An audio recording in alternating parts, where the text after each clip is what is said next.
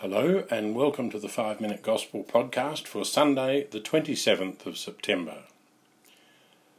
Jesus tells us the parable today of the two sons. The father asks them to go into the vineyard.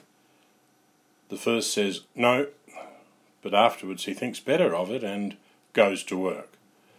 The second says yes, but then does not go to work. There's a big difference between those two sons. The first is lazy. He doesn't really want to work for his father, and so he says no. But his conscience led him to do the right thing for his father. The second son, however, is a hypocrite. He says the right thing, but without any worries, he simply does not do it. He has accepted a double life the life he says he lives and the real life he actually lives. So, what does this parable say to you and me? Our first temptation may be to ask, Which son am I like? Am I like the no sayer, who refuses at first but then has a change of heart and does the right thing? Or the yes sayer, who says the right thing but doesn't intend to do it? There can also be the worst temptation, which is to look at other people and wonder to ourselves, is this or that person a no sayer or a yes sayer? A better way, however, of thinking about today's parable is to recognise that there are times in each of our lives when there is a little of both sons in us. Sometimes we can be no sayers saying no at first, but then having a change of heart. Sometimes we can be yes sayers, who say the right thing, but in fact fail to do it. Sometimes we're lazy, like the first son. Sometimes we are hypocrites, yes, hypocrites, like the second son.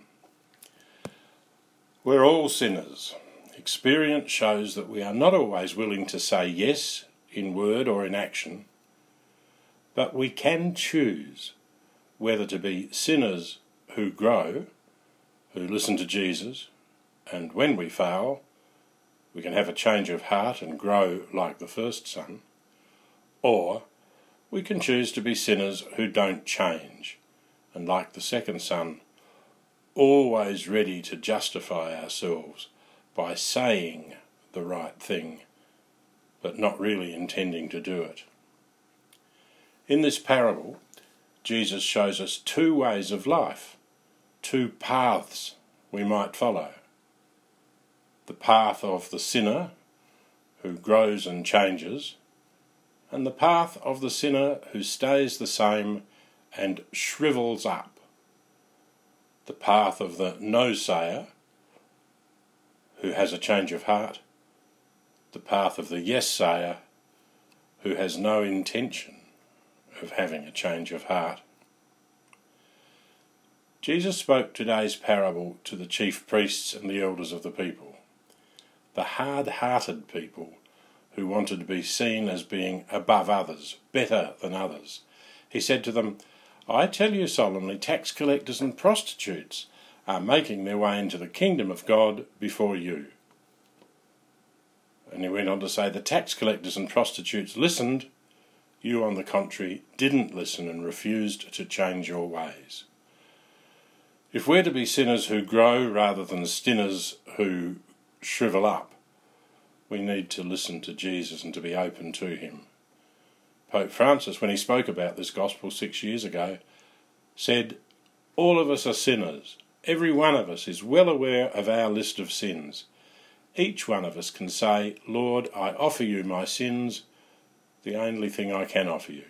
And he went on, When we're able to say, Lord, these are my sins, they aren't this man's or that woman's, they're mine, you take them, this way I'll be saved. When we can do this, then we will be the beautiful people, the humble and poor people who trust in the name of the Lord. Today, may the Lord help us to be sinners who grow and change, not sinners who shrivel up. let's pray with Pope Francis Lord, I offer you my sins, the only thing that I can offer you. I offer you my sins. God bless you all